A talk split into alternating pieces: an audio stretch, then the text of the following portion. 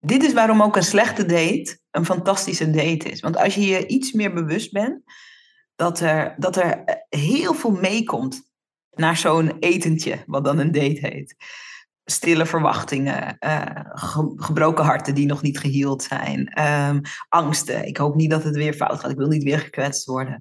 Maar ook zo'n heel familiesysteem. In onze familie zijn we vaak verlaten, want oma's verlaten en moeders verlaten. En in plaats van to freak out, kan je daar ook compassie voor hebben. En als iemand dus, als het heel stroef gaat op zo'n date, dan kan je ook compassie hebben daarvoor. Ik had bijvoorbeeld ooit dat iemand uh, op een date, was een vreselijke date die interviewde mij. Ja, um, wat voor soort iemand ben je als je boos bent? Vroeg je volgens mij na acht minuten. Ik zei, oh, ik zo, uh, ben je iemand die schreeuwt of met deuren slaat? Dat vroeg je. En dat is heel raar. Kaarten, vinkje. vinkje. Wacht, ik ga nu even in de app invullen wat mijn antwoord is. Nee. Ja, precies. En, um, en dat was helemaal dus niet heel gezellig. Maar ik voelde wel compassie, want ik dacht, ik weet wel wat het is om zeg maar heel sterk te verlangen naar niet een soort repeat performance uit het verleden. Ja, precies. Ik snap het wel.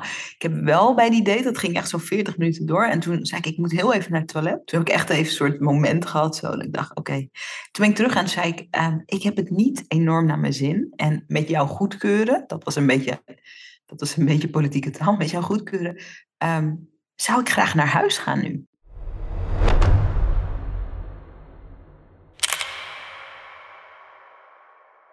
Een hele grote shout-out naar onze sponsor van vandaag, namelijk Ergomax. Innovatieve wetenschappelijk onderbouwde voedingssupplementen voor mensen die om hun gezondheid geven.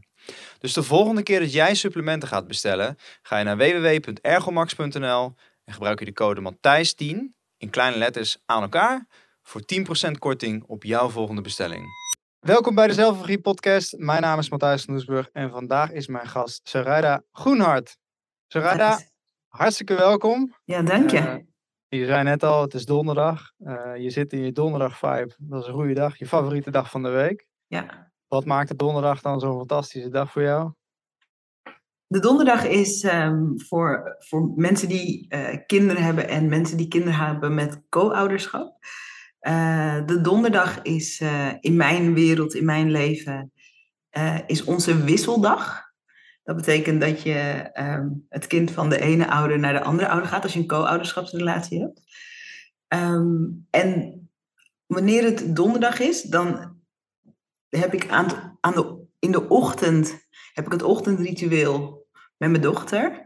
Nadat ik haar uh, de hele week uh, heb mogen begeleiden in het schoolritueel en, uh, en alles wat daarbij hoort. En dan in de middag ben ik een tiener. Dan heb ik even de verantwoordelijkheid overgedragen uh, aan uh, de vader van mijn dochter. En, uh, en dat, dat is dus een hele grappige dag. Het is een dag waarop ik in een hele korte tijd heel veel rollen mag vervullen. Dus uh, de moederrol, die de belangrijkste rol van mijn leven is. Um, ook de ondernemersrol. Um, maar, dan, maar dan gedurende dat de dag vordert, mag ik ook weer heel even het is niet helemaal waar, maar mag ik ook weer heel even soort uh, de, de, de onbezonnen, onbezorgde, uh, ik heb nu alleen voor mezelf te zorgen, uh, um, rol mag ik pakken. Ook omdat mijn weekend begint op donderdag. Dus mm. dan, ik, heb, ik zit nu net in het moment dat ik het minimaal aantal verplichtingen van mijn hele leven. dat zit altijd op de donderdagmiddag. Dus dat is gewoon een grappige, het is een grappige flow om in te zitten. Thursday. Dus ja, de dag van de donder volgens de, volgens de Noren. Dan begint, dan begint uh, de Spark. Oh ja, is dat zo? Ehm, ja, volgens oh. de Noren. Bijvoorbeeld uh, maandag. Freya, Freya is van Freya is de, de godin van de liefde en vruchtbaarheid volgens mij, volgens de Noorse mythologie. Dus vrijdag, ja, dan gaan alle, dan, gaan alle, het dak ja. Uh, zo heeft iedere dag zeg maar natuurlijk zo zijn oorsprong, zoals ieder woord in onze taal. Ja, um, mooi. Maar goed, dat is uh, niet, nou, in principe wel een leuke brug natuurlijk naar enerzijds jouw achternaam en anderzijds uh, waar ik vandaag over, met jou over wil gaan praten. want ik ken jou via de IMU. ik, ik, ja, de Y-girl zeg maar. Dat is, dat is hoe ik jou gevonden heb. En En zo kwam ik op YouTube terecht. Toen ben ik een talk van jou gaan kijken. Nou, daarna jou gaan volgen op, op de gram. En eh, het viel me op dat je op een hele leuke speelse wijze, zeg maar, lessen via het leven. En vooral eh, die met je dochter, zeg maar, constant aan het spuien bent. Wat een hele leuke, waardevolle manier is om, om iemand te volgen. Iemand die het gewoon heel praktisch maakt. En heel tastbaar door gewoon zijn of haar leven. Dit is het. En dit is de les die ik eruit op. Doe ermee wat je wilt. Nou, wat leuk. Wat leuk dat, je het zo, ehm, dat je het zo ontvangt. Mooi. En anderzijds, uh, bij, een, bij een x-aantal mensen had ik zoiets van, ja, die wil ik, die wil ik daar één van. Uh, toen heb ik uitgereikt naar jou, hebben we, hebben we ja, geluncht of zo in Amsterdam.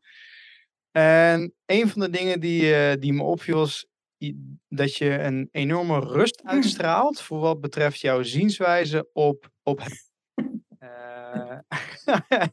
en je hebt, een, je hebt zojuist een nieuwe cursus gelanceerd uh, omtrent dat daten. En ik dacht van ja, dat kan ook niet anders met jouw achternaam. Uh, Groenuit. Dus, dus ik dacht een leuk topic voor vandaag. Gezond daten. leuk. leuk. Ja, voor mij was het... Um, ergens een paar maanden geleden voelde ik... ik wil praten over liefde. En ik wil praten over die eigenlijk fantastische ontmoetingen, die twee zielen aangaan, soms bewust, soms onbewust, om te kijken van uh, wat is er mogelijk of uh, vanuit het idee van, oh ja, ik zou wel iets willen beleven, maar ik weet niet precies wat. Dus die vorm heet daten. En um, mijn hart zei, oh ja, dit is een fantastisch topic om over te praten. Ik heb daar een eigen zienswijze in, daar zal ik straks wat over delen. Uh, ik vind in tegenstelling tot heel veel vrouwen daten een fantastisch iets. Ook als zo'n date verschrikkelijk is. Ook als je elkaar niks te melden hebt. Ook als je denkt, wat een eikel. Of als hij denkt, wat een trut is dat. Dan, dan, ik vind het fenomeen daten. Vind ik fantastisch. Dus daar ga ik straks ook wat over vertellen. Um, maar mijn hoofd zei van, ja, nee. Um, ja, ik laat, wat je zegt, hè, ik, laat, uh, ik laat veel van mezelf zien op Instagram. Ik laat zien over mijn business, um, mijn ondernemerschap. Ik laat ook zien over um, mijn moederschap. Um, uh, dus mijn hoofd zei van, uh, dat zijn eigenlijk hele heldere dingen. Hè? Ondernemen, moederschap, uh, business. Ik spreek me uit over maatschappelijke topics. Maar zoiets licht en luchtigs en leuks als daten, ja, waarom zou je daar wat over vertellen? Maar ik, dat gevoel in mijn hart bleef, omdat ik ook veel, uh, uh, met name vrouwen om me heen zag, uh, die net als ik single zijn. Ik ben 40. Ehm, in co-ouderschap met de vader van mijn dochter. Ik heb een dochter van, van vijf.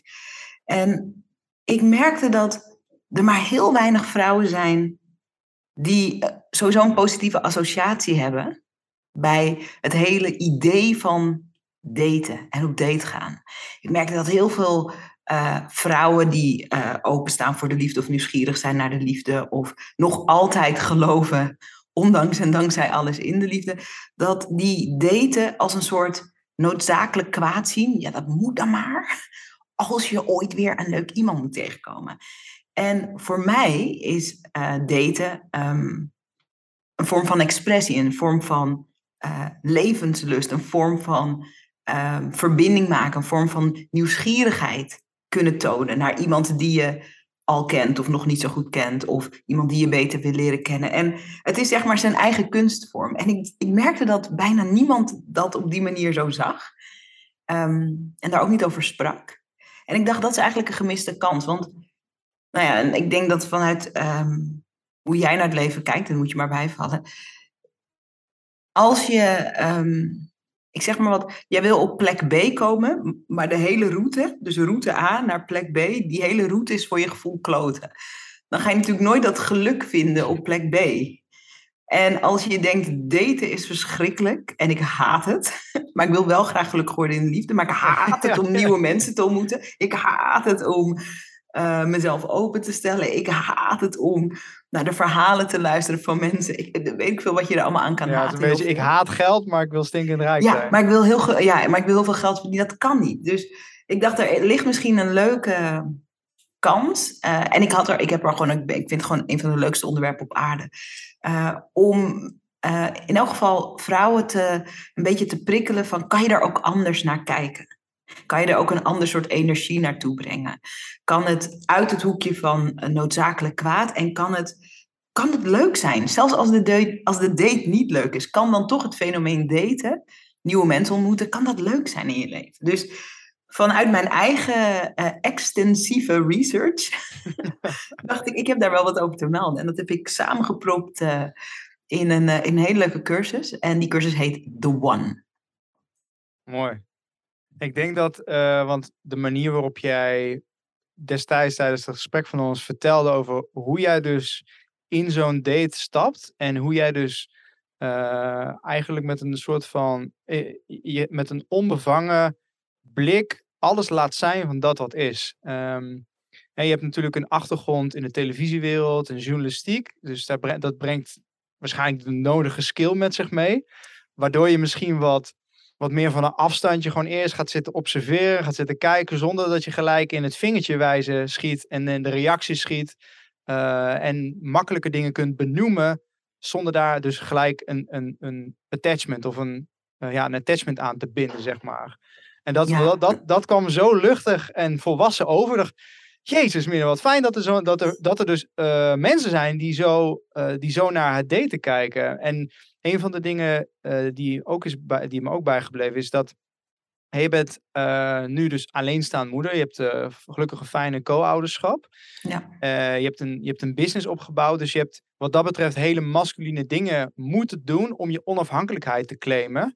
En in die onafhankelijkheid kun je nu onafhankelijk de wereld zien en ervaren. Waardoor je ook heel vrij, zeg maar, het daten in kan gaan. En dat is denk ik wel een, uh, een belangrijk punt dat jij gecreëerd hebt. En uh, ik ben benieuwd hoe, je dat, hoe jij daar nu naar kijkt en hoe je dat mee kan geven aan andere mensen. En wat überhaupt daar jouw, uh, jouw zienswijze op is. Maar dat is in ieder geval een van de dingen die, die mij heel erg opviel. Mijn vriendin bijvoorbeeld ja, die heeft nu helemaal de, de masculine broek aangetrokken. Die gaat nu miljonair worden.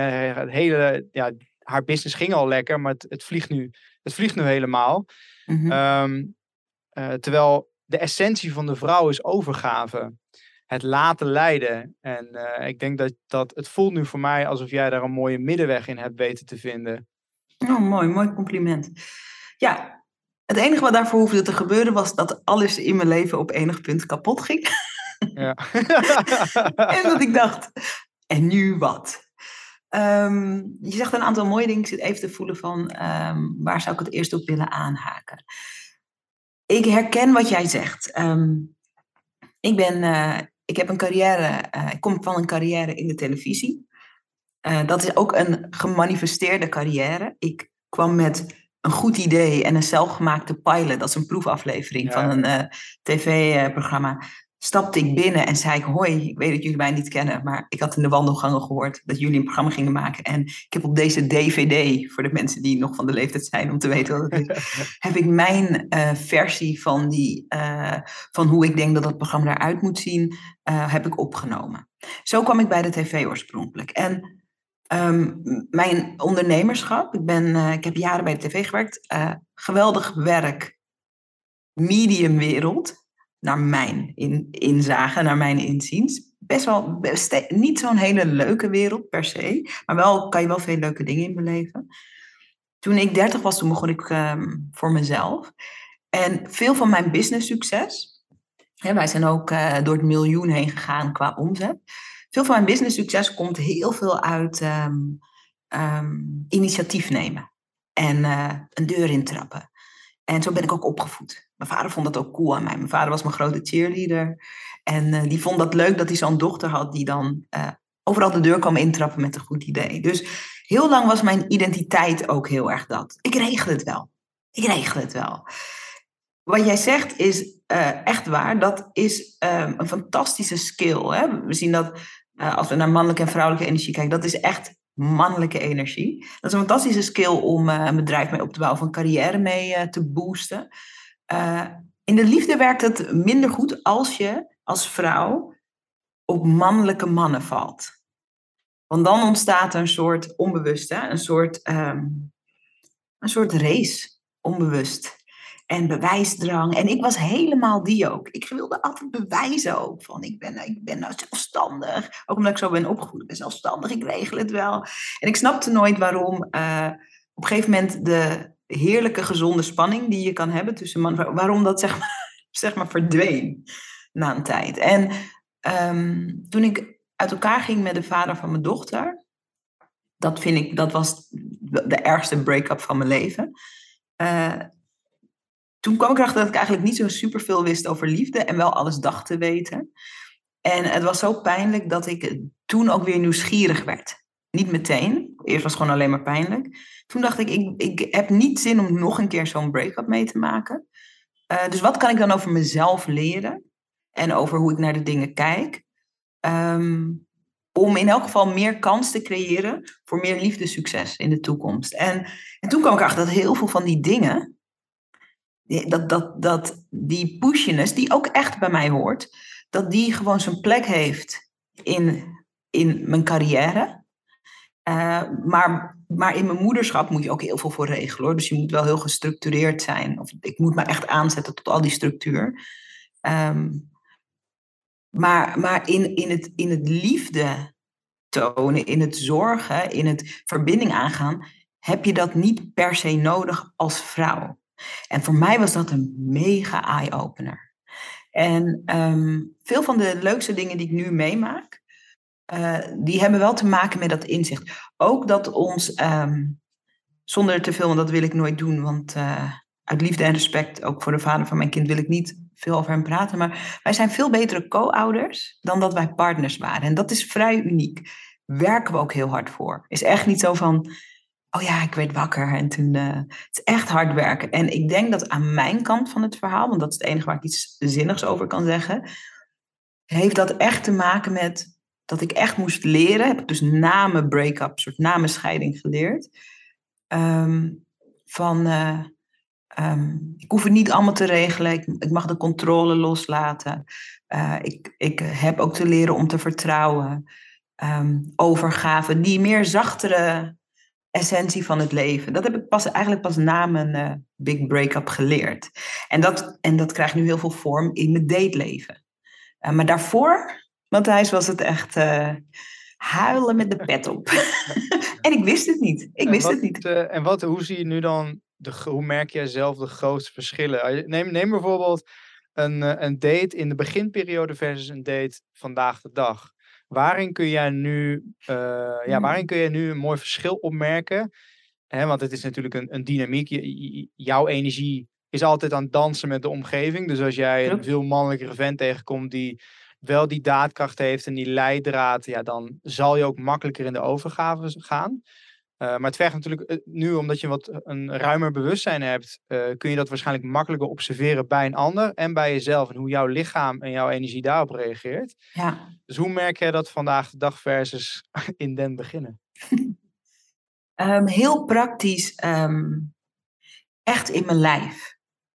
Um, in mijn twintiger jaren, oma spreekt, in mijn twintiger jaren, toen ik uh, toen ik nog bij de tv werkte. Um, en ik denk dat dit onbewust was. Als ik op date ging met iemand, um, hoopte ik bijvoorbeeld dat het gesprek dan bijvoorbeeld ook veel zou gaan over carrière. Wat een prima, mm. prima onderwerp is. Ik heb een podcast, de Sarayda podcast, daar praten we ook elke week met mensen ook over hun werk. Dus prima onderwerp. Maar ik denk wat er dan. Ik, ik wilde onbewust, ik wilde laten zien van, uh, ik ben ook een interessant iemand, ik doe ook interessante dingen. Ik, um, uh, eigenlijk een soort bewijsdrang gewoon toch. Een soort, ik doe er ook toe. Hallo, ik doe er ook toe. En, um, en, dat, en als je dat onbewust meedraagt, dan, dan ben je alert op een date. Alert, alert. En als ik bijvoorbeeld nu op date ga, um, hoop ik allereerst dat het niet echt over werk gaat. Ik vind het nog steeds fantastisch om over werk te praten, maar het leven is echt veel groter dan alleen maar uh, een bedrijf of uh, een carrière. Um, ik vind het ook veel leuker nog om te luisteren. Um, en ik ben veel meer ontspannen. Ben gewoon. Ik ben gewoon nieuwsgierig wat er gaat ontstaan. Ik ben nieuwsgierig welke topics we gaan bespreken. Misschien is het wel hartstikke leuk als we allebei stil zijn. Weet je wel, misschien gaan we elkaar wel de hele avond in de ogen staren. Je weet het niet. Maar ehm, de bewijsdrang is er af en daardoor is er meer ontspanning. En ik denk ook, en ik denk dat veel vrouwen dat misschien toch ook zullen herkennen. Ehm, als ik naar mezelf kijk, ehm, ik ben echt opgevoed als zelfstandige vrouw. Ik, ik, ben, uh, ik ben Surinaams. Hè? Mijn ouders die, uh, zijn geboren in Suriname, kwamen naar Nederland. Ik ben in Nederland geboren, maar ik ben natuurlijk opgegroeid in Nederland, maar in de Surinaamse cultuur. En iets wat in de Surinaamse cultuur een heel, een heel uh, veel voorkomende uitspraak is, is dat tegen meisjes gezegd wordt van, hé, hey, je diploma is je man. Hmm. Weet je, school, opleiding, regel het. Wees niet afhankelijk. Dat moet je allemaal coveren. Cover het, cover het, cover het. En leuk als er een leuke partner bij komt. Dat zou leuk zijn. Maar je diploma is je man en je regelt het zelf. En dat is echt geen slechte opvoeding. Um, maar het, maar het, is. Het gaat natuurlijk ook. Dat gaat dan heel erg over dat je waarde dus toch ook veel zit in je prestatie. Je moet het presteren. En als je daarmee uh, tegenover uh, uh, iemand op een date uh, aanschuift, dan, dan, dan is dat het level wat je activeert. We gaan elkaars prestaties beluisteren. mm, medium is niet, hoeft, dat is niet per se de allerleukste date. Mm. Nee, het voelt ook heel erg alsof je dan, uh, ja, alsof je het allemaal alleen moet doen. Je ja. moet alles, het leven ga je helemaal alleen doen. En ergens is dat ook wel zo, maar tegelijkertijd is dat ook de grootste illusie die er is. Ja, maar daar zeg je wat. Hè. Het is aan de ene kant word je alleen geboren en sterf je alleen. Aan de andere kant ben je de hele tijd in verbinding met. Mm. Van, het is best wel, het is best wel, het is best wel uitpluizen, wel toch? Ja, en ik ben ook wel benieuwd hoe lang die, uh, hoe lang die mentaliteit dan in de, in, in de cultuur zit van de Suriname. Oh ja, nou ja, kijk, als we dan toch, ik bedoel, in jouw podcast schuwen we zeg maar de diepgang niet, maar uh, um, als we dan toch, uh, dat, dat gaat natuurlijk en dan zullen wel weer mensen boze DM sturen. Oké, okay, ik vind het prima. Um, dat gaat natuurlijk, um, dat gaat natuurlijk generaties terug. Dat gaat ook over het S-woord, dat gaat ook over de slavernij. Mm. Het gaat ook over armoede. Um, en op, de op deze manier. Kijk, voor mensen die niks van het slavernijverleden af weten, is het altijd een heel moeilijk onderwerp in Nederland. Maar ik weet er heel veel vanaf en ik, we kunnen daar gewoon rustig over praten. Um, als je een paar generaties teruggaat, dat gaat natuurlijk over honderden jaren. Um, wat er veel gebeurde in de Caribische slavernij is um, dat, dat gezinnen werden heel vaak opgebroken. Ook bijvoorbeeld door een slaveneigenaar. Dus ik zeg maar wat. Hè. Thijs, ben jij dan nu ook even bruin? Matthijs, bruine Matthijs, Matthijs en Zerijda, die, uh, die, die, die zijn uh, twee tot slaaf gemaakt. Dat is hoe je het moet noemen. En wij hebben een gezin en wij leven in een hutje uh, op, het, uh, op een plantage. Zo ging dat. En dan kunnen wij een fantastisch uh, gezin hebben, maar onze meester die verliest bij een potje kaarten, verliest hij een paar keer. En nu moet hij een aantal, om de schuld te verzilveren, moet hij een aantal sterke slaven afstaan. En dan ben jij, Bruine Matthijs, word jij afgestaan en dan, en dan zitten wij zonder man. Ik, die, je was natuurlijk niet van jezelf. Je was niet je eigen bezit. Je bent, niet, je bent iemand anders bezit. Dus dat is altijd heel onzeker geweest. Snap je? En um, dus vanuit, ik bedoel, het klinkt heel lang geleden. Nou, um, ik vind het relatief kort. ik vind het ook niet al te lang geleden, maar daar zijn natuurlijk de meningen over verdeeld. zoals Dan Peña Ford in de, in, de, in the Wind of Existence. Waar gaat Tot. het over? Ja, totally. Dus daar begon het al. Zo van, het gezin kan elk moment worden opgebroken. Dat zie je ook bijvoorbeeld in, in, dat in mensen met oorlogsverleden. Het gezin, wat die hoeksteen van de samenleving is of moet zijn, die kan elk moment opgebroken worden. Dus je moet ook altijd iets achter de hand hebben. Nou ja, toen in 1863, maar eigenlijk 1873, um, werd die slavernij afgeschaft. Um, en toen was het zo dat je vanuit altijd het bezit van iemand anders te zijn geweest, moest je opeens je eigen, uh, moest je, je eigen weg daarin vinden. Ja, ja. En, um, en dus het is altijd zo geweest. En dat kan natuurlijk generaties doorgaan. En dan kan ook nog, dan ligt het ook nog aan in welke laag van de samenleving je zit. Als ik bijvoorbeeld kijk naar mijn ouders.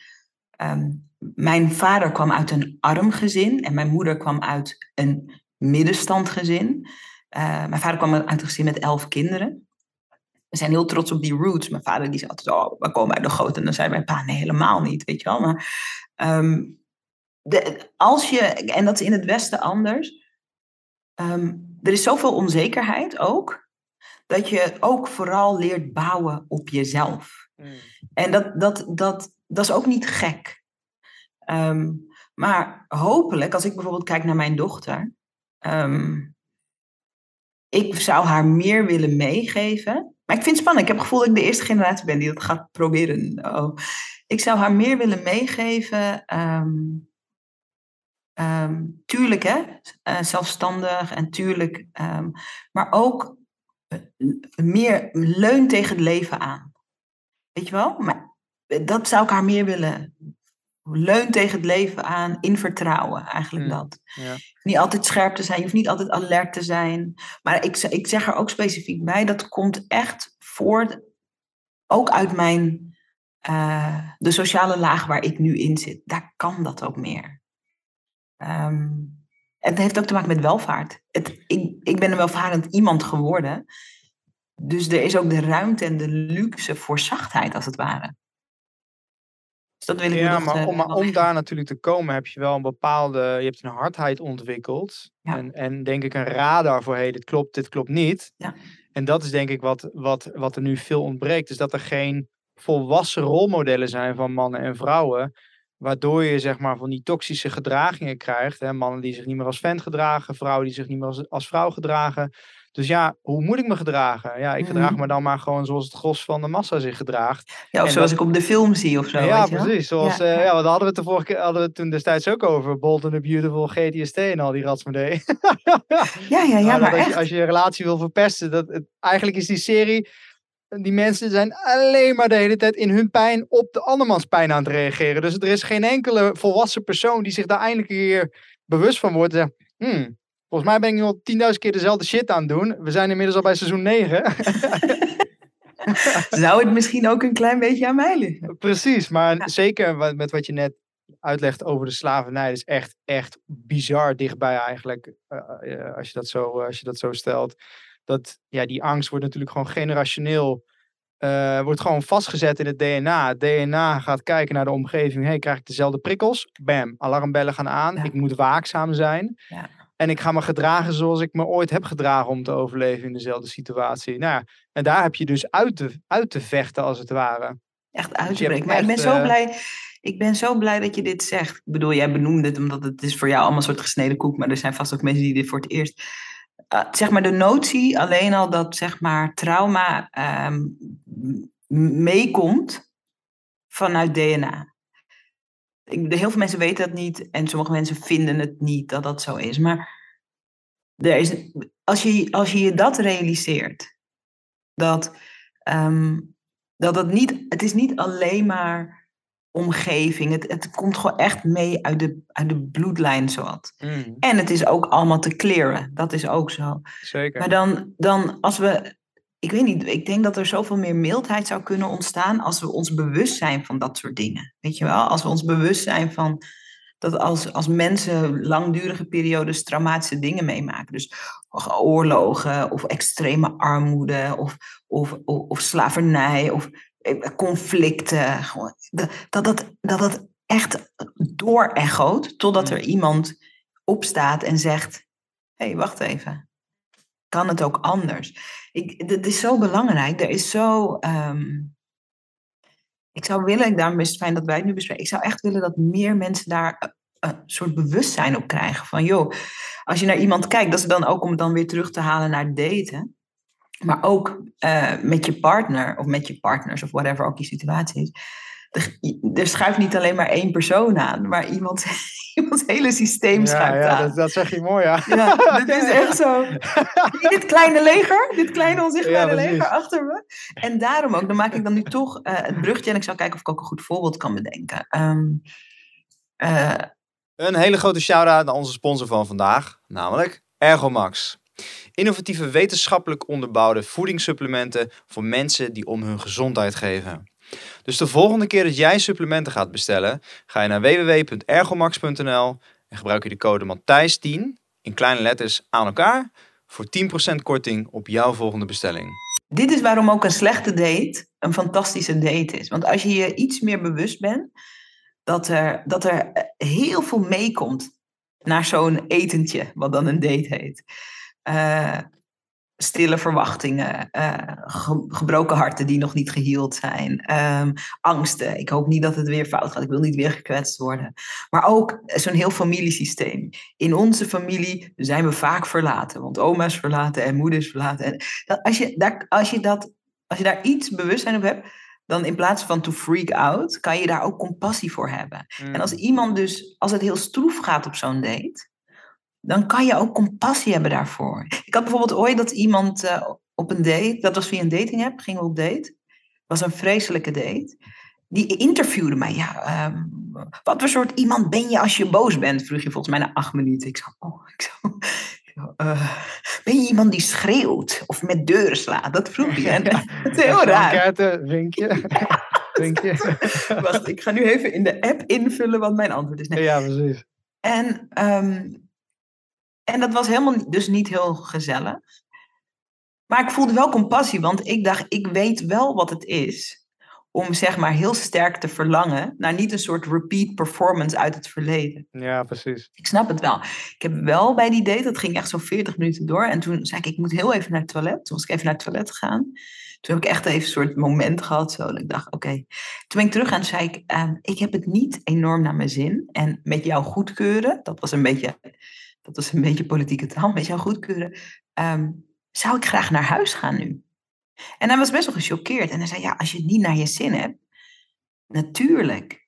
En soms als ik dit vertel, vinden mensen dat super radicaal. Maar ik vind dat respectvol.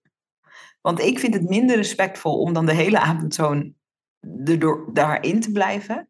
Vervolgens ook weer al mijn frustratie dan en dan, en dan bijvoorbeeld heel lelijk over hem te praten en bijvoorbeeld nooit meer zo iemand terug te bellen dan te ghosten. Mensen ghosten hmm. elkaar heel veel tijdens het daten. Dat vind ik pas onaardig. Dat vind ik niet netjes.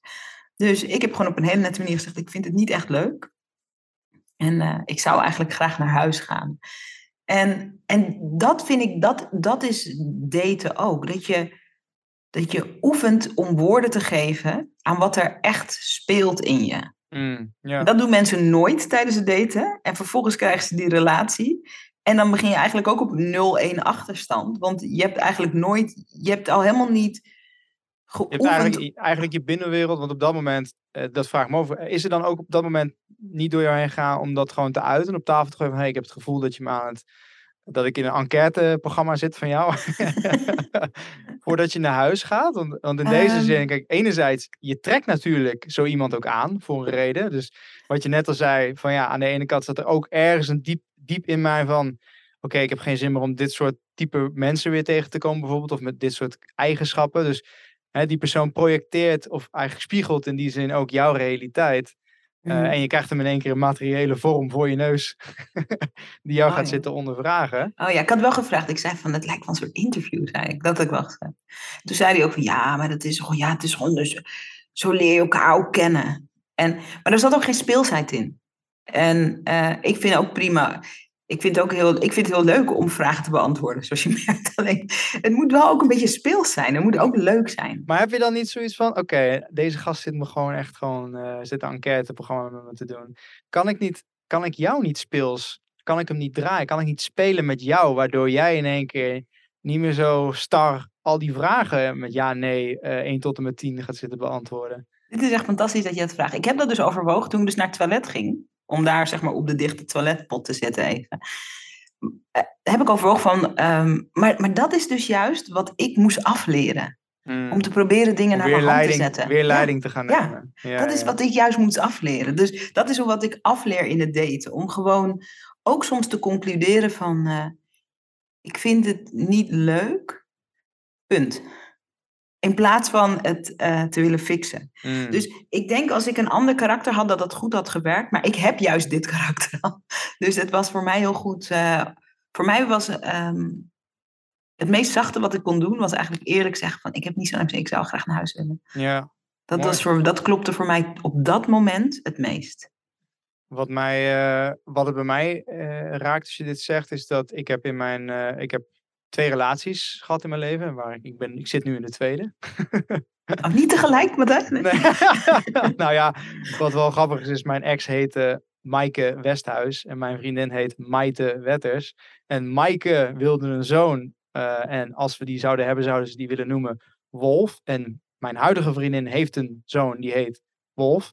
Oké. En Wolf is op dezelfde dag jarig als ik. En beide hun vaders eh, zijn makelaar. Dus dat is, dat is al Dus het is eigenlijk dezelfde persoon, maar op een andere tijd. Ja, precies. En die heeft al dan die zoon, dan hoef ik het Ja, zelf niet te doen. Dus, eh, Oh, ja.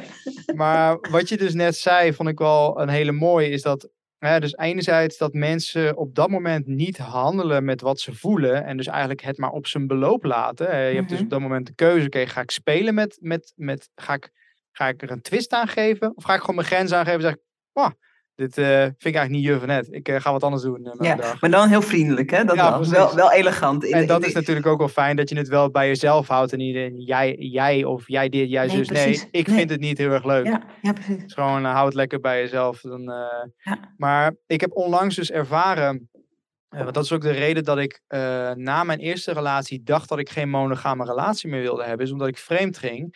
Maar ik kon dus niet onder bepaalde lagen bij mezelf voelen, waardoor ik eh, eigenlijk niet bij, ik kwam niet bij mezelf daardoor. Hmm. En daardoor ging ik dus mijn onzekerheid op de dynamiek van de relatie en mijn ex eh, projecteren. Hm. Eh, en als ik dan, ik was een keertje zat of ik, was, ik zat aan de drugs en dan ging ik vreemd. Omdat diep van binnen was die relatie, dacht ik dat de relatie mij gevangen hield. Ja, ja, ja. Oh, En, ja. In mijn huidige relatie heb ik nu een x aantal keren ervaren dat ik ineens geen aantrekking meer voelde naar Maite.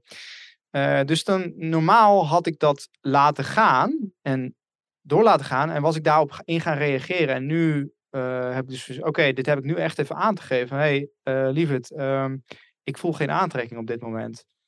En ja. ehm, ja, dat, want voorheen dacht ik, oké, nou gaat, nou is shit is aan, zeg maar. ja, ja, ja. Dat mag er allemaal zijn, die reactie. Maar dan is ook weer de kunst. Gelukkig, hè, Maite is, is ook een volwassen, volwassen persoon. En die kan ja, dat gewoon even laten zijn. Oké, nou oké, dat raakt dit bij mij als je dat zegt. Nou, geven we dat ruimte. Eh, vervolgens laten we met bepaalde technieken laten we haar kwetsuur los. En vervolgens gaan we onderzoeken, oké, wat zit er dan onder bij jou? Waarom voel jij in één keer geen aantrekking?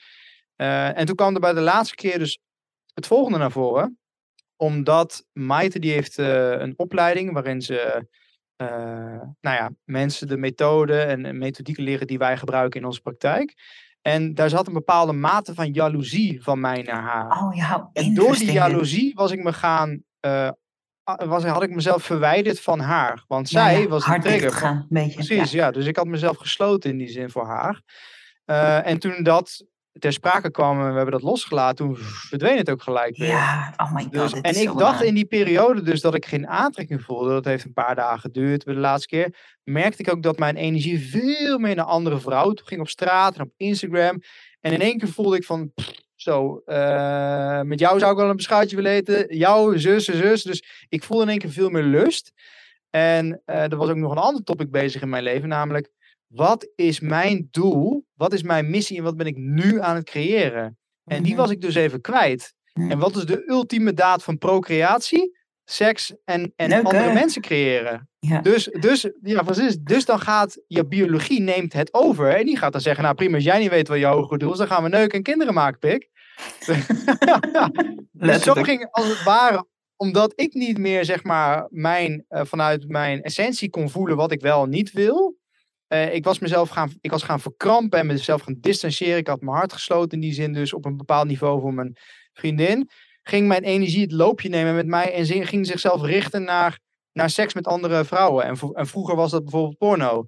Dus ehm, ik denk, dit, dit zou ik dan de mannen willen meegeven die naar dit gesprek luisteren. Is dat wees je echt bewust en durf dingen uit te spreken en, en bespreekbaar te maken. En ga niet in de reactie zitten, want er zit echt 9 van de 10 keer gewoon echt iets onder. En dat wil gezien en gevoeld worden. En vervolgens gaat de stroming 10 keer zo hard. Ja, gaat, gaat, wordt het nog mooier dan dat het al was. Want iedere keer laat je weer een laagje los. Ontstaat er meer ruimte en licht voor die, voor die speelsheid en die dynamiek in de relatie. Dus dat, uh, dat, het is zo belangrijk. Maar, ja, maar ik vind, oké, first of all, Matthijs, je moet als je wil, je moet niet. Maar ik vraag je, eh, dit zou je echt, ehm, hier moet je een keer een aparte podcast over opnemen. En kom alsjeblieft ook een keer een soort bonus training geven in de One, in de cursus. Omdat, oké, er zitten duizend dingen in die belangrijk zijn. Ik pak gewoon even de drie belangrijkste dingen, ehm, die ik het belangrijkst vind. Eh, en ik ben ook zo helemaal blown away, want ik vind het gewoon zo fantastisch. Kijk, hadden het net even over die popcultuur. Nog nooit gaat, nooit gaat een film hierover. Het gaat Ja. altijd over. En ik hou van de romantische comedy hoor. Het gaat altijd over. De film begint en dan drie kwart van de film doen mensen allemaal moeite om elkaar te ontmoeten. Terwijl in het echt. De universe regelt het. Je loopt gewoon tegen iemand aan en bam. Uh, En dan hebben ze elkaar ontmoet en dan leven ze nog lang en gelukkig. En dat is gewoon, het is gewoon niet waar. Of voor de mensen die Sex and the City hebben gekeken. Ik heb dat een triljard keer gekeken. Als je dat nu aanzet, er waren zes seizoenen. Het maakt niet uit welk seizoen, ik kan alle dialoog meepraten, is echt zo. Maar ook daar was de boodschap, eh, Carrie, de hoofdpersoon, eh, komt Big tegen in seizoen 1. Big is eigenlijk emotionally unavailable. Maar, hey, surprise, Carrie eigenlijk ook. Daar gaat de hele serie niet over. en in seizoen 6, eh, eh, na allerlei omzwermingen en ze hebben elkaar gekwetst en weet ik veel wat, eh, gaan ze toch met elkaar in zijn leven nog lang en gelukkig. Nou, ik, word daar zo. eh, ik hou ook van popcultuur en ik word er ook boos om. Omdat wat jij nu omschrijft, als daar films van waren, popcultuurfilms, dan zouden mensen dat kunnen duiden. Dat heel veel van de dingen die misgaan in relaties, is dingen die niet, geen expressie mogen krijgen. Omdat de relatie op een bepaalde manier daar toch niet veilig genoeg is. Jij kan naar je vriendin toe stappen en zeggen: Ik voel geen aantrekkingskracht. Dat is een enorm, een enorm testament aan wat voor relatie dat is. Ik ken ook veel relaties waar eh, niemand moet het in zijn hoofd halen om met zoiets te komen. Oh, waardoor het dus al die dingen waar je doorheen kan gaan als mens, al die moods, al die, al die, al die, alle, alle triggers, alle weet ik veel wat, dat mag dus niet in de relatie zijn. Want de rare afspraak van de meeste relaties is, eh, we moeten elkaar de hele tijd een goed gevoel geven. Super vreemde afspraak, totaal niet haalbaar. En, en dan krijg je dus, dan krijg je dus vreemdgaan of verraad of zo. Dat ontstaat om, ook soms omdat er geen ruimte is voor wat er echt is. En ik denk dat mensen zo gebaat zouden kunnen zijn bij wat jij net vertelt. En ook de willingness om echt te onderzoeken van wat gebeurt er eigenlijk in mij? En hoe cool dat je ook eerlijk zegt van er gebeurt iets en ik voel de jaloezie. Hoe cool.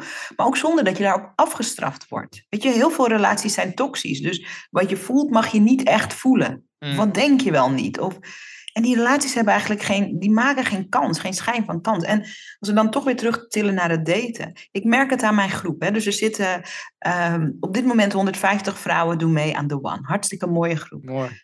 Mensen vinden het gewoon radicaal als je zegt in een date. Um, ik vind dit niet leuk. Of um, jij wil naar een vegetarisch restaurant, maar ik wil eigenlijk helemaal niet naar een vegetarisch. Gewoon, die, gewoon de simpelste, meest kleine, basale waarheden. Mm. We vinden dat mega radicaal om dat in te brengen. We vertrouwen onszelf niet daarmee, we vertrouwen die ander niet.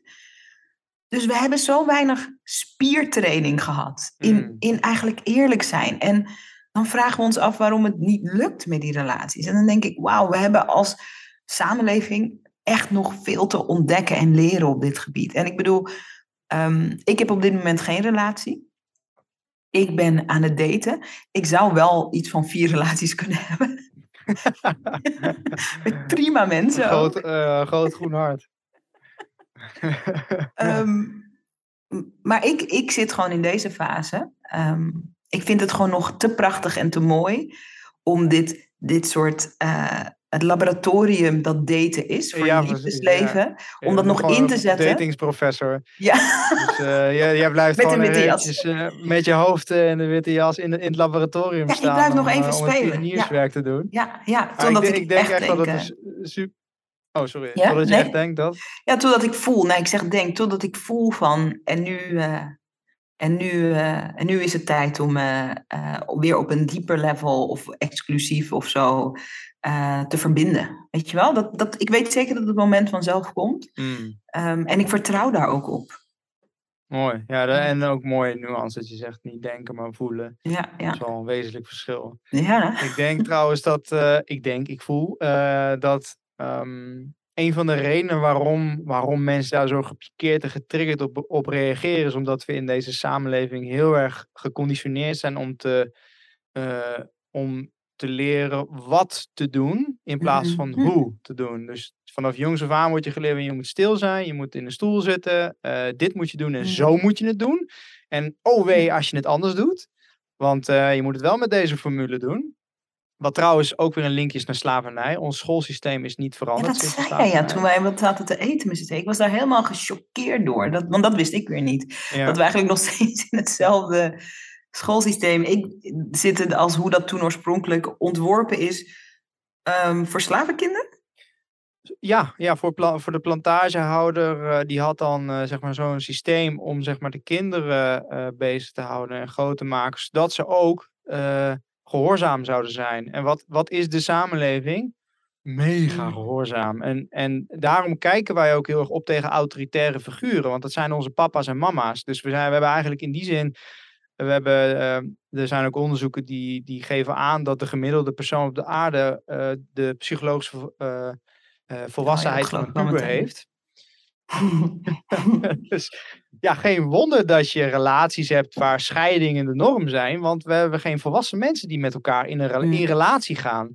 Want we hebben altijd geleerd dat de relatie, dat ik onderdanig ben aan. Zeg maar maar wat ik moet doen. Ook in de gezondheid, dus dat, daar heb ik mezelf ook schuldig aan gemaakt. Hier ben ik, eh, Mm. repareer me maar. Zeg maar maar wat ik moet doen. In plaats van, hoe kan Mm. ik het doen? Hoe kan ik het doen? Hoe kan ik dit beter maken? En kun je het me Ja, laten die zien? zelfverantwoordelijkheid. En want anders blijf je afhankelijk. En dat is echt waar deze samenleving in mijn optiek ziek van is, is dat afhankelijke gedrag. En dat weerspiegelt relaties dus. Dus als mensen dan zeggen, van, ja, dit voel ik niet. Ja, Hoezo voel je dit niet? Mijn hele, we hebben, in mijn hele leven is het GTST Bold Beautiful zo gegaan. Wat nou, het gaat Ja, niet meer zo. ja. Wat de fuck Oh, kom jij ja. hier doen?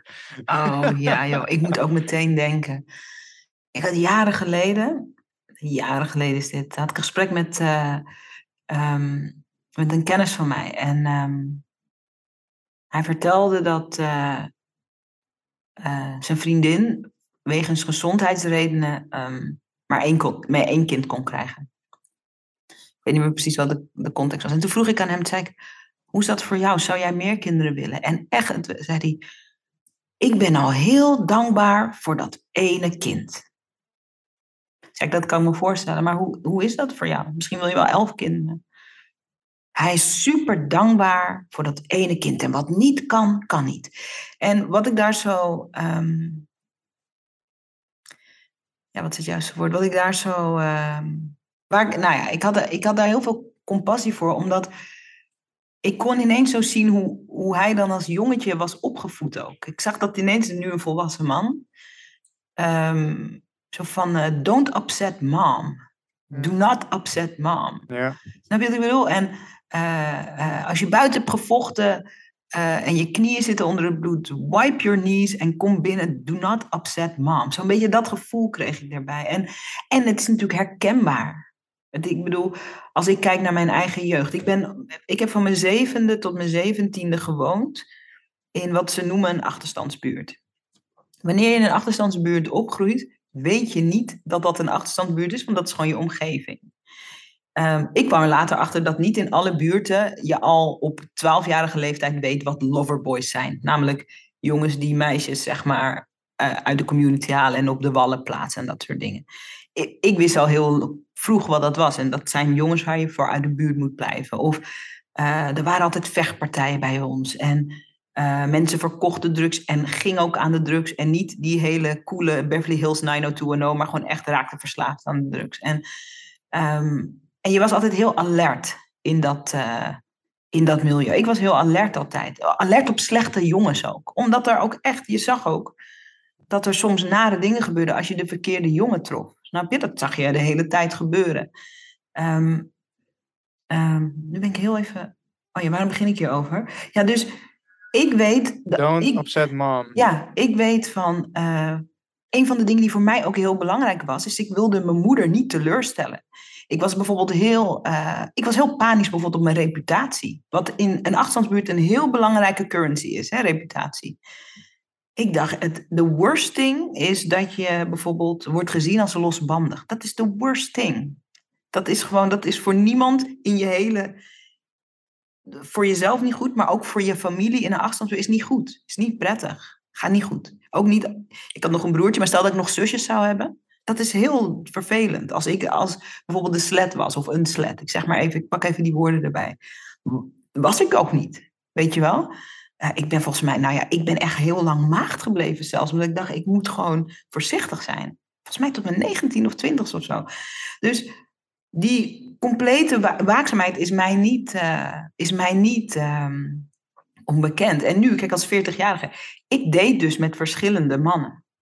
Platonisch, mostly. Maar ik deed met verschillende mannen. Maar alleen dat al, en dat ik dat bijvoorbeeld nu, uh, ik, ik ben daar gewoon open over. Ik, ik deed dus niet exclusief, om het zo maar te zeggen. En um, het, voor mijn 20-jarige ik is dit ondenkbaar. Are you kidding me? Do not upset mom. Are you kidding me? Dus toen uh, die kennis van mij dat zei, ik begreep het zo, maar ik voelde ook voor hem, omdat ik dacht, we kunnen dus niet eens meer gewoon eh, de teleurstelling of het verdriet voelen, wat ook gewoon weer optrekt als een voorbijgaande wolk, als je het gewoon mag voelen van, uh, we kunnen vanwege gezondheidsredenen maar één kind, maar ik heb bijvoorbeeld, ik zeg maar, ik heb altijd gedroomd van een gezin van vier. Dat mogen we dus niet eens voelen. Wow heftig. Wat een pressure staat er op ons. We Mm. mogen niet eens voelen wat we eigenlijk voelen, omdat we eh, ehm, altijd maar bezig moeten zijn met, eh, weet ik veel, weet ik veel, valse harmonie of weet ik veel wat het allemaal is. Ja, veiligheid, verbinding, controle, uniek zijn. ja, ja, controle misschien. Alles moet gecontroleerd. Terwijl, wat zou dat toch voor een prachtig gesprek eh, kunnen opleveren tussen twee partners?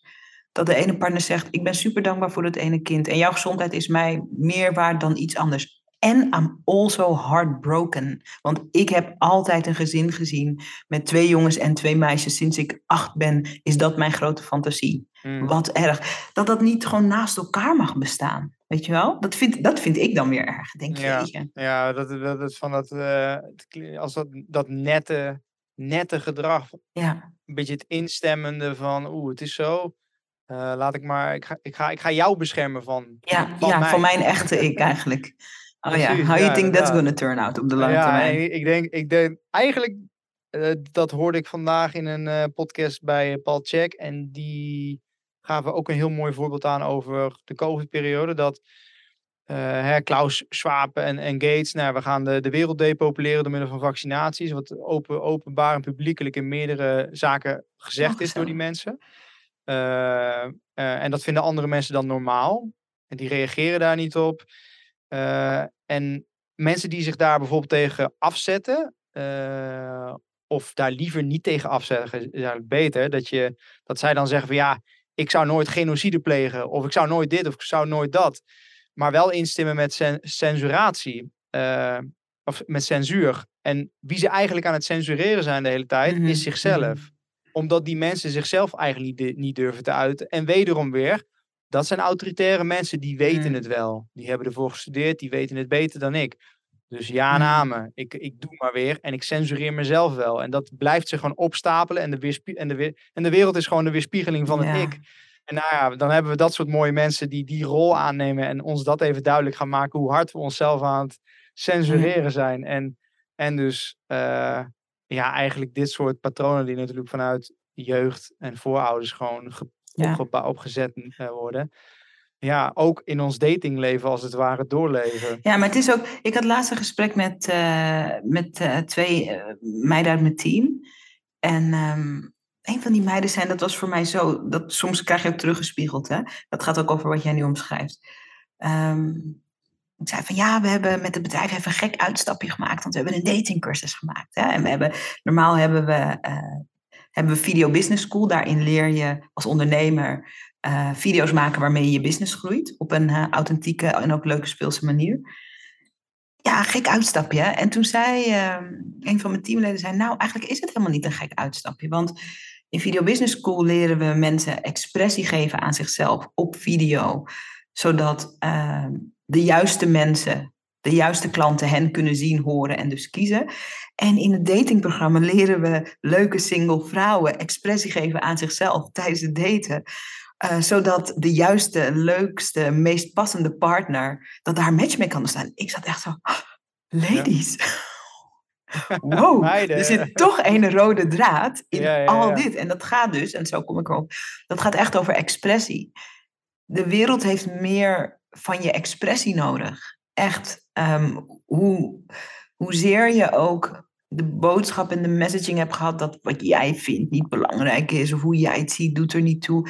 Dat is gewoon echt niet waar. We hebben echt zoveel expressie nodig van elkaar. Mm. De wereld wordt echt een, dit klinkt heel tegenstrijdig, maar tegenstrijdig, maar de wereld wordt echt een veiligere plek als meer mensen expressie geven aan wat ze echt vinden en voelen. Niet als meer mensen hun mond houden. Daar wordt de mm. wereld niet een veiliger plek van. Ja. En ik denk dat, dat uh, want dit heeft ook weer met, met sterilisatie te maken, zeg maar. Want uh, als iedereen uh, prikjes neemt en handen dag, dag in dag uit aan het wassen is, dan krijg je een vlak microbioom. En dan gaat het, dat heeft ook impact op het gedrag van het individu. Dus je gezondheid is, je heeft ook impact op, op, op je datingleven en de wereld. Dus dan, dan vlak je af. Mm. Ga je minder expressie geven aan dat wie je werkelijk oh, bent. En, je bent. en je bent in essentie natuurlijk plus en min. Dus als je dat heel erg afvlakt, ja. dan krijg je ook vlakkere, een vlakker leven. En dan krijg je uh, dan, dan Even kijken, het punt wat ik wilde maken verder. Ja, als ik je bij me van, ik vind het wel boeiend, want zo heb ik er nooit naar gekeken. Ah, dus als we de hele tijd onze handen wassen, en leg me dat eens uit. Dus we zijn. Uh, moeten, Alles moet zo schoon en zo. Mm, handen wassen, handen wassen. Hoe, hoe verhoudt zich dat tot, uh, tot nou afvlakking? dat vind ik wel Nou, bijvoorbeeld, kijk, als jij, als jij geboren wordt, uh, je krijgt het um, in, tijdens de zwangerschap, hè, de gezondheid van je moeder, mm -hmm. en ook van je vader, maar met name van je moeder, bepaalt enerzijds jouw, daar wordt je immuunsysteem neergelegd en jouw stressrespons wordt neergelegd. Mhm. Dus bijvoorbeeld als ik dan vraag naar hoe was de zwangerschap van jou, hoe was de zwangerschap van jouw moeder, hoe was de zwangerschap van haar moeder, mhm. dat soort dingen geeft al heel veel inzicht voor mij om te weten van oké, dit zijn gedragingen, dit zijn bepaalde symptomen die je hebt en die kan ik al gelijk teruglinken aan, aan die evenementen.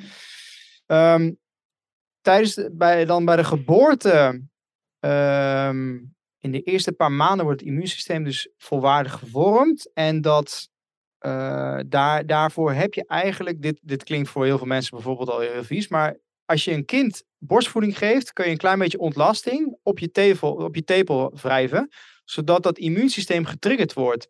Uh, want als de omgeving steriel is, wordt mhm. het individu in de omgeving ook steriel. Als en daarmee zwak bedoel je? Ja, en daarmee zwakt, zwakt de lading af. Want wat is gezondheid? Het is niks anders dan kunnen, kunnen uh, schipperen tussen plus en min. En als jij heel hoog energetisch geladen bent, mhm. heb je, kun je jezelf handhaven, ben je flexibel, heb je een hoge mate van expressie. Mhm.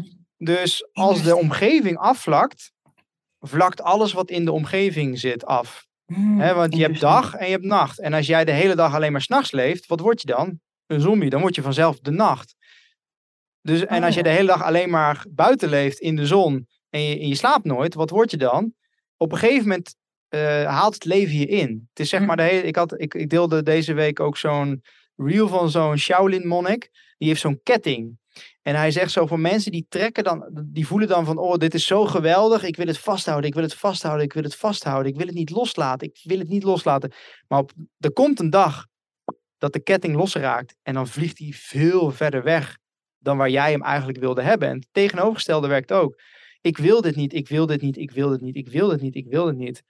Dus je duwt het eigenlijk jaren, misschien wel tientallen decennia, duw je het weg. En in één keer, mhm. bam, komt het keihard in je geklapt. Mm. Dus, eh, maar als je dat dus eh, voor gezond, eh, in mate van gezondheid, is het dus heel belangrijk om die polariteit te ervaren. Net zoals met man-vrouw.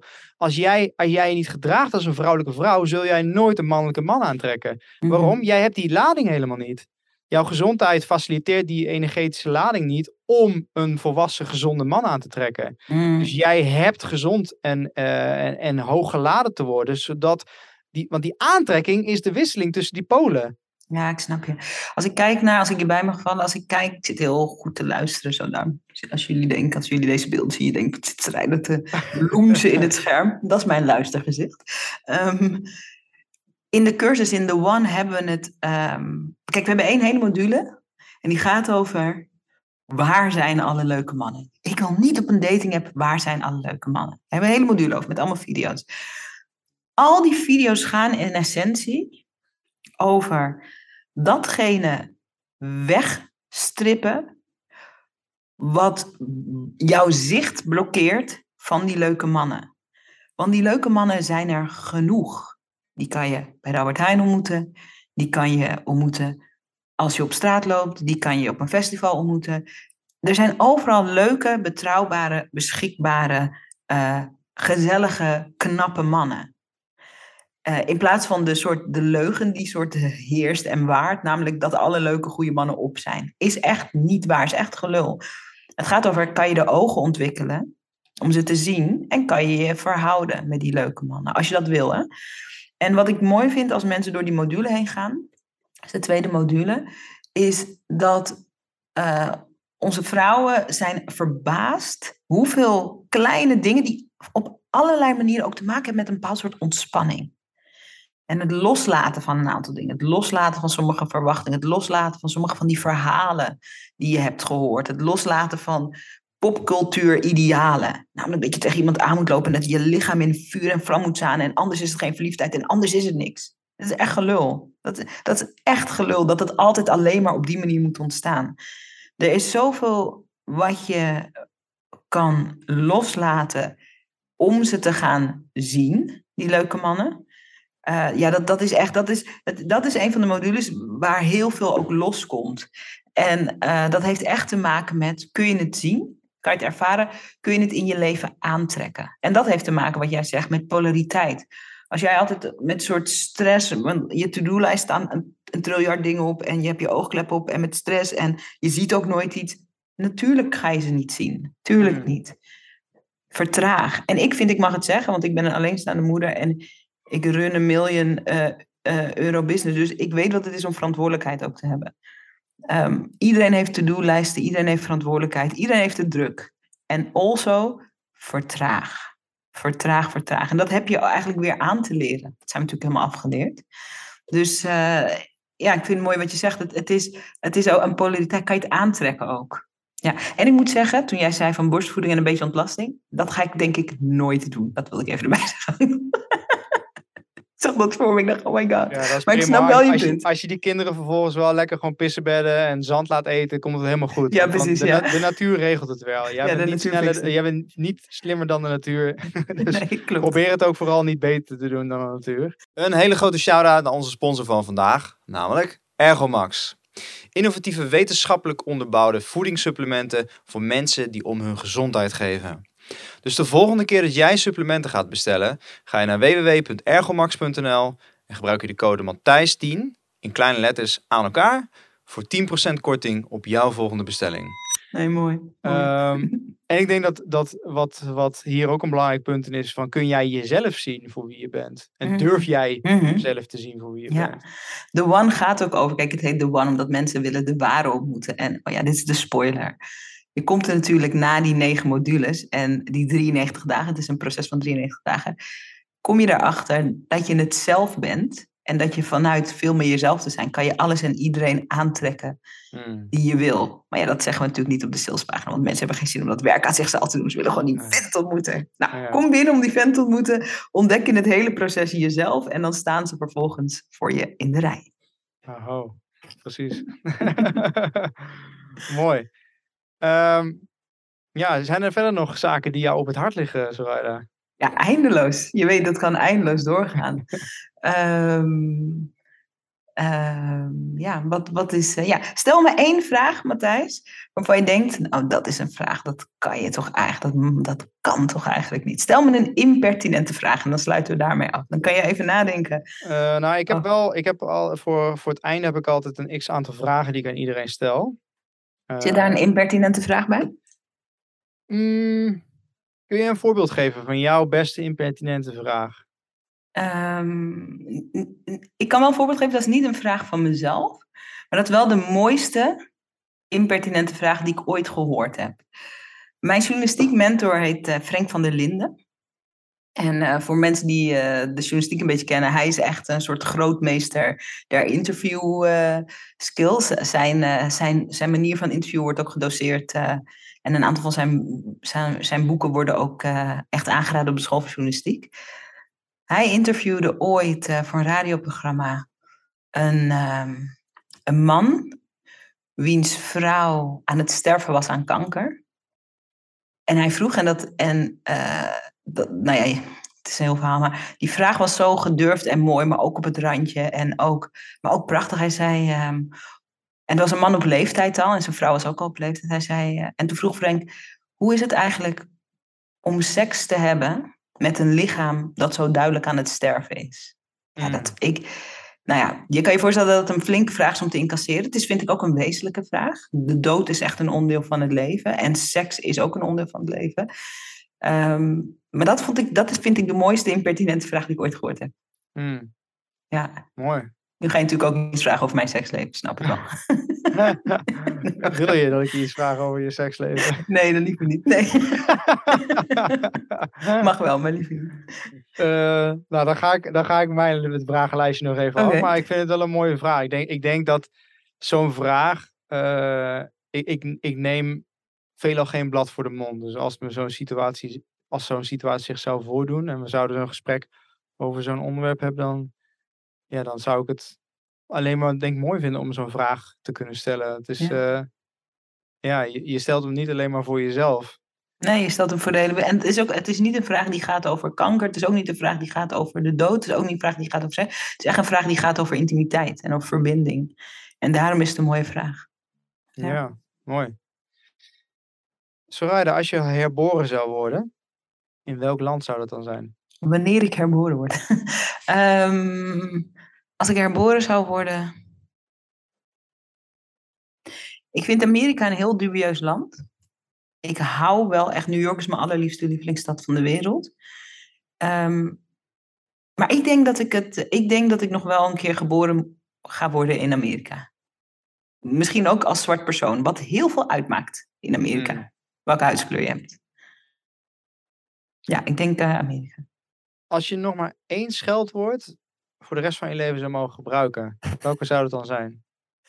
Uh, fuck. Fuck, ja. Want die kan echt in allerlei ja, omstandigheden. Is veelzijdig, hè? Ja, hij betekent ook echt veel. Ik geloof dat mijn liefde, dus mijn seksleven zou het ook niet doen zonder dat woord, denk ik. Dus daar moet ik er wel bij Ja. ja, nou, nou komen de vragen. Ja, precies. Nou gaat het gebeuren. Wanneer is de laatste keer dat je echt mega boos was? Oh, ik ben best vaak, uh, ik ben best wel vaak boos. Um, maar ik, uh, ik voel het volledig. En meestal um, geef ik er pas woorden aan als ik het een beetje doorleefd heb. Uh, maar ik was toevallig vanochtend nog even heel boos. En um, ik was boos op, dat is misschien ook wel is een beetje cryptisch nu, maar ik was boos op iemand van wie ik heel veel hou heeft een karaktereigenschap waar ik echt heel slecht mee uit de voeten kan. En dat, die karaktereigenschap hoort echt bij haar. En ik heb gewoon nog steeds niet geaccepteerd dat het bij haar hoort. En ik was dus vanochtend boos op haar, maar ook op mezelf. Dat ik nog steeds niet heb geaccepteerd mm. dat dat bij haar hoort. En dat ik het nog steeds niet ten ruste heb gelegd in mezelf. Dus daar was ik vanochtend heel boos over. Als je dit luistert, ik hou van jou. je hoort het. Waar ben je het meest onzeker over? Hmm. Uh, over mijn moederschap. Omdat, uh, omdat het zo belangrijk is. En als je een beetje bewust bent. Kijk, je noemt nu een aantal dingen. We hebben zoveel dingen in deze podcast besproken. Trauma wat van generatie op generatie meekomt. Uh, wat voor zwangerschap had je? Wat voor zwangerschap had je? Er is, er is um, als je je daar bewust van bent, er is zoveel wat bijdraagt aan de ontwikkeling van je kind. En ook, er zijn zoveel manieren waarop jij bijdraagt aan de ontwikkeling van je kind. Dat is best wel overweldigend. En, uh, en je doet je best. En, uh, en, het is, en het is genoeg, maar je kan ook, ik voel ook heel vaak van, is het wel genoeg? Doe ik het wel goed genoeg voor mijn kind? Weet je wel? Mm. Ik geef je een klein voorbeeld. Gisteren was. ehm, oh, en ze gaan hier straks aanbellen hoor, over tien minuten. Kijken of wij er nog in de lucht zijn, maar dan horen jullie dat. Ik, eh, mijn dochter was op zwemles gisteren. En ik mocht kijken en, eh, en ze deed fantastisch. En, ehm, en op een gegeven moment durfde ze niet van eh, een bepaalde glijbaan af. En toen zei de zwemjuf, zei van, wil jij haar anders begeleiden? Toen, toen ging ik daar naartoe. En dan, dan gaat er dus van alles ook door mij heen. Dat ik denk, ik hoop dat ze eraf durft. Terwijl, waarom moet ze eraf als ze niet durft? En dan, en dan, dan dus in, die, in dat korte stukje wandelen, dus ik zat langs de zijkant, toen liep ik naar die glijbaan, ging er echt van alles. Ik hoop dat ze eraf durft. Oh, maar misschien ben ik nu een pushy ouder. Alles door elkaar, weet je wel. Zo van, eh, en waarom moet ze eraf? Waarom vind ik dat ze eraf moet? Omdat alle andere kinderen, nou, helemaal zo, helemaal zo erin. Dan ga ik, ging ik haar begeleiden. Eh, toen vond ze het hartstikke leuk en daarna ging ze zelf. Maar zeg maar, dat kleine wandelingetje van eh, het bankje waar ik zat tot, tot ik ging haar begeleiden. Je weet natuurlijk eigenlijk, ook al ben je bewust, je weet natuurlijk totaal niet, toch niet wat je aan het doen bent. Je weet niet wat de ripple is. Je bedoelt het goed. Je leest boeken. Ik lees boeken over moederschap. Je praat erover met mooie mensen. Ik luister de podcast over. Maar je hebt geen idee wat de ripple is. Als je, jij weet ook veel van trauma. Matthijs, en van traumaverwerking. Dan ga je terug naar een trauma, ben je 40, ga je terug naar een trauma. En dan was het weer iets van toen je acht was, wat je vader zei, toch? Je, denkt, je bent natuurlijk eigenlijk constant je kind aan het traumatiseren, met je beste bedoelingen. En je hoopt, en je hoopt dat de balans uitslaat naar het goede. En daar, kan je, daar ben ik dus best wel onzeker over. Ja. Mm. Ja. Ja. ja, hier zouden we zo twee uur Ja, ik weet het, ja. Matthijs denkt, zou ik erin gaan? Nee, Ja. we zijn bijna bij het einde. Precies, Nou, ja. Deel 2. Eh, Ja. Ik dacht, ik ga verder met de vraag. Als je nog één nummer voor de rest van je leven zou moeten luisteren, eh, welke zou dat dan zijn? Oh, interesting. Je zei het en er kwam meteen een nummer. Eh, en dat is een, ehm, dat is een, eh, een- het is een bachata nummer Hey. eh, van Juan Luis Guerra. Dat is een, een Latin artiest om het zo maar te zeggen. En het nummer heet Señales de Humo en het betekent rooksignalen. En ik vind dat gewoon een supermooi nummer, maar ik vind het ook zo symbolisch voor eigenlijk alles waar wij nu over hebben gepraat. Mm. En het is een Spaans nummer. En eh, ehm, de, de eerste zinnen zijn... eh, ik stuur je signalen van liefde, maar dat zijn rooksignalen en jij ziet ze niet. En ik vind dat gewoon zo symbolisch voor, voor deze hele planeet. Gewoon met de beste bedoelingen. Dat Ja. iedereen stuurt elkaar liefdes-signs van... Het zijn rooksignalen en, en we zien het ook allemaal niet. En iedereen doet zijn best. Maar er, er, er is zoveel... Eigenlijk is er zoveel liefde voor je, ook energetisch. En iedereen is altijd maar op zoek naar meer liefde. Terwijl, terwijl eigenlijk is het ook... Als je beter kijkt of als je met meer aandacht of iets rustiger... dan zie je van er, er is zoveel liefde available voor iedereen. En toch is iedereen de hele tijd op zoek naar liefde. Weet je Mm. wel? Ja. Dus eh, ja, dat is wel een mooi nummer. Ja, een van mijn favo's. Mooi. Nou, die ben, ik ben wel benieuwd. Ehm, als je iemand anders zou kunnen zijn voor één dag, wie zou je dan kiezen? Ik zei altijd Oprah. Maar nu laatst heb ik iets van acht keer en daarvan vier keer in de bioscoop de film van Elvis gezien. Heb je die gezien? Nee. Oh man. Man, ik heb dat echt, ik heb dat, ik ben vier keer gegaan in de bus. Ook alleen vier keer of zo. En toen heb ik hem nog twee keer gehuurd op Ziggo. En nu staat hij op, eh, op HBO. En zonder in het hele verhaal, want iedereen kent Elvis, maar onze generatie kent hem natuurlijk niet echt, niet echt de impact. Mm, Eh, hij was eigenlijk een arme witte jongen die zwarte muziek speelde. Hij is opgegroeid in een zwarte buurt en hij speelde muziek. Maar wat er zo cool is, en dat, dat lijkt me fantastisch om te beleven. Eén dag is dat, ehm, en daar gaat die film ook over, dat, dat hij ook met hoe die zong en hoe die danste en hoe die bewoog en zo, dat hij, ehm, hij bracht mensen in, in, in contact met hun, eh, met, echt met hun rauwe seksualiteit, door zijn muziek en door zijn dans. En in de jaren 50, toen hij opkwam, was dat echt, dat was echt no-go. Dat Mm. was echt no-go. En er zitten ook fantastische scènes in en de muziek is tof van die film over hoe dus die rauwe seksuele energie, hoe dat echt opgewekt wordt tijdens die, uh, tijdens die opte. En dat is, dat is echt iets magistraals. Gewoon bij witte en zwarte mensen, ik noem het even bij, omdat dat raciale ding speelt ook een grote rol. En, uh, en het is echt fabulous dat je, dat je naar deze aarde komt en dat je doel is om miljoenen mensen te sexually awaken. That's crazy. Het is echt boeiend. Mooi. Ja, zou ik wel één dag willen. Gaaf. Nou ja, ik heb hem een paar keer zien staan. Ik, had, ik heb hem al wel in mijn lijstje gezet. Oh, je moet ja, hem echt kijken, joh. Het is zo... die, eh, ik had laatst die film met eh, Queen gezien. Die was ook echt fucking goed. Oh ja, ja, die is ook heel mooi. Ik had, heel, ik, heb, ik had geen verwachtingen van deze elf. Ik dacht, ik ga gewoon een keer kijken. Maar ik was, ik was helemaal... En ik ga graag in mijn eentje naar de bios, zo ontspan ik ook. Ik kwam helemaal... Nou ja, ik kwam helemaal ver, ver, verhit die bios uit. Ik, ga dit gewoon nog heel vaak in de bios kijken. Ja, ja, ja. Ik heb er nog steeds geen genoeg van ook. Echt hoor. Mooi. Maar wel, het speelt natuurlijk mooi door in het programma wat je gecreëerd Ja, hebt. ja, Dus, zeker, eh, ja. Gewoon blijven kijken. Ja. Nice. Ehm, even kijken. Als ik vijf van je beste vrienden bel. En ze Mhm. moeten het allemaal unaniem eens zijn over één superpower van jou. Wat is die superpower van Soraya dan volgens jouw vijf beste vrienden? Ik denk enthousiasme. Ik denk dat, eh, en verschillende woorden voor enthousiasme.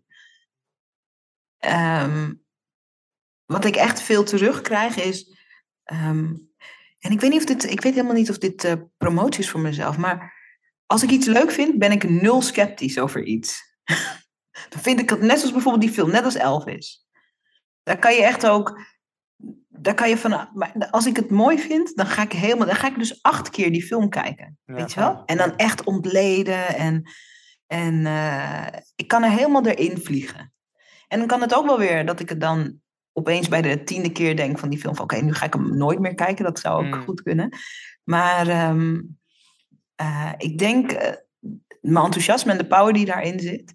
Eh, want als ik er dan enthousiast ben, nu heb ik jou hopelijk geenthousiasmeerd en Ja, misschien zeker. ook luisteraars en zo, weet wel. En, en, dan, en, dan, en dan kan er zo rond het enthousiasme kan er dan eh, beweging komen, weet je wel, ook voor anderen. Dus ik denk dat dat. eh, Oh, wacht even. Mijn schoonmakers zijn er. Ik ga even voor ze open doen. Eh, Het hoort gewoon ook in de podcast. hè? Ja, tuurlijk, zeker. Ja, Oké, ik zet mezelf wel even op mute en dan kom ik zo terug. Moet jij een tussentijd leuke ding over me zeggen? Tot zo. Ja. ja. Nou, ik kan natuurlijk gewoon doorlullen. Ehm, of ik, eh, ik eh, pauzeer de podcast even. Maar wat ik in ieder geval heb, is een glaasje water. Tomatensap. Daar kan ik er nog iets leuks over vertellen. Tijdens mijn studie voeding en diëtetiek. Er zijn een paar dingen eh, die, me zijn blijven, die me bijgebleven zijn. Eén daarvan is als je tomaten verhit. Eh, er zit een stof in dat heet lycopene. ik ben nu een verhaal aan het vertellen. We moeten gaan afronden. Ja, wat ben je aan het vertellen? Ja, nee, ik heb tomatensap naast me staan. Dus ik dacht, ik vertel even een verhaal over eh lycopene. Dat eh, is bijgebleven. Dat is een stof die is goed tegen prostaatkanker. Dus als je tomaten, tomaten verhit, dan komt er lycopene vrij. Dus Oké. Ik heb gerend, heel hard, mijn trap op en af. Dus ik ben een beetje buiten adem. Maar dat is wel weer even lekker fresh. We zijn, we zijn er bijna. Ja, laatste vier vragen. oké, ik ga snel door. Beste en kutste dag van je leven?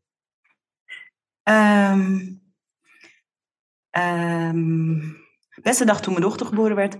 Eh kutste dag denk ik. eh, of toen mijn vader overleed, of toen mijn relatie uitging met de vader van mijn dochter. Als ik jou een magische telefoon zou geven en je Ja. kan de 23-jarige Soraya bellen en eh, ze neemt op en jij kan haar van één advies voorzien, wat zou je haar dan willen delen? Oh, simpel. Geniet er meer van. dat, dat zou mijn advies zijn, van alles. Geniet, meer, geniet er meer van. Hmm. Ja, alles loopt zoals het loopt, maar geniet er meer van. Ja. En als je alle 23-jarigen op deze aardbodem van advies zou mogen voorzien, wat zou je hen dan adviseren? Maak meer plezier. Beetje hetzelfde. Eh, maak meer plezier en ga naar de traumatherapeut. Dat sowieso ook. Die combi is heel belangrijk. Have fun and also see a traumatherapist. Zeker juist ook als je denkt dat je geen trauma's hebt. ja, Juist naar de traumatherapeut. Ja, ja. heel belangrijk. Heel belangrijk werk. Ehm, dan de laatste vraag. Uh, Soraya, wat is jouw definitie van zelfregie? Oh, mooi. Um, um, radicaal durven voelen wat je voelt en elegante expressie geven aan dat wat je voelt. Mooi. Mooi. We zijn er, hè, Matthijs? we zijn er, ja. Leuk. Wat een leuk gesprek dit. Ik merk dat ik een beetje spanning voel, omdat ondertussen wordt hier ja, snap ik. het schoonmaakballet ingezet. Ik ben een little overprikkeld hier, man. Ja, een little bit, ja. Ik iemand zeggen, dan moest ik heel hard om lachen. Maar inderdaad, uh, ja, heel veel, uh, heel veel dank. Hoe kunnen mensen jou vinden, Soraya? Ja, ik denk uh, als je wil connecten, um, dat Instagram een leuke is. Ik heet gewoon Zaraida Groenhart op Instagram. Als je deze podcast hebt geluisterd of kunnen mensen hem ook kijken? Ja, superleuk. Of je hebt hem gekeken. Uh, uh, maak even een screenshot en uh, tag Matthijs en mij, want wij vinden dat leuk om dat te zien. Um, dus Instagram is een makkelijke. als je nieuwsgierig bent naar The One, naar het datingprogramma, dan kan je naar zaraida.nl slash, je raadt het bijna al, The One, op zijn Engels, T-H-E-O-N-E, -E, The One. Um, en dat is denk ik een mooi begin.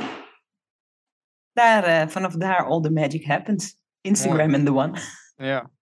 Mooi. Nou ja, nogmaals uh, heel veel dank. Ja, wat, ik denk wat jij al zegt, van als, als mensen er iets van vinden of zo, ze hebben een leuke vraag of zo, dan ja. uh, voel Of een mooi inzicht wat je eruit hebt gehaald. Ja, leuk. Precies, ja. Um, ja, voor de rest, ja, nogmaals heel erg bedankt, Soraya. Ik denk, uh, wat ik al zei, dat, dat, dat, dat je een hele frisse kijk hebt op, uh, op het daten. En ik denk dat we met dit gesprek wel wat meer inzicht en diepte hebben mogen en kunnen geven aan jouw zienswijze erop. Dus ik, uh, ja, ik kan je materie aanraden als ik je zo hoor. Vaak is een gesprek meer dan genoeg om te bepalen of dat, of dat een ja of een nee is. Dus, Nou, wat goed. En je weet dat ik achter de schermen jou nu ga stalken, want ik wil heel graag dat jij je inzicht over vreemd gaan en expressie geven aan je diepste gevoelens. Ik wil echt dat je dat met onze vrouwen komt delen, want dat is zo belangrijk. En dat wij dus als vrouwen echt de ruimte moeten geven, ook voor onprettige waarheden van, uh, van de mannen in ons leven. Ja, want er zijn natuurlijk gewoon nog een heleboel mannen die eigenlijk jongetjes zijn. En, en als je de hele tijd denkt dat je met een vent te maken hebt, maar eigenlijk met een psychologisch manneke, ja, dan,